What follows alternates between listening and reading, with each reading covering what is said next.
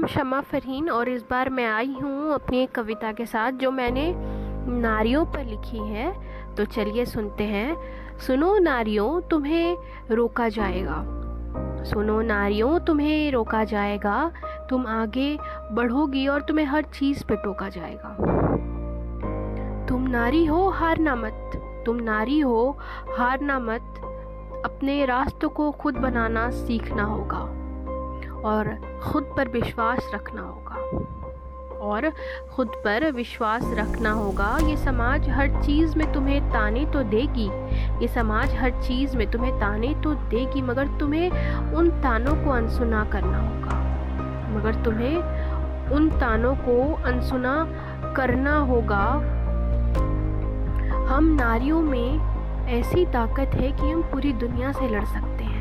हम नारियों में ऐसी ताकत है कि हम पूरी दुनिया से लड़ सकते हैं और कौन कहता है कि नारियाँ कमज़ोर होती हैं? कौन कहता है कि नारियाँ कमज़ोर होती हैं?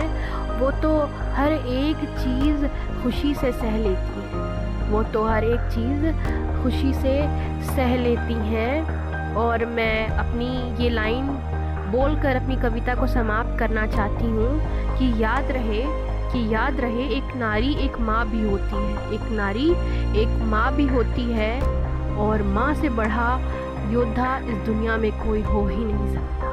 और इसलिए कह रही हूँ, इसलिए तो नारियाँ, इसलिए तो नारियाँ किसी से कम नहीं होती हैं। शुक्रिया।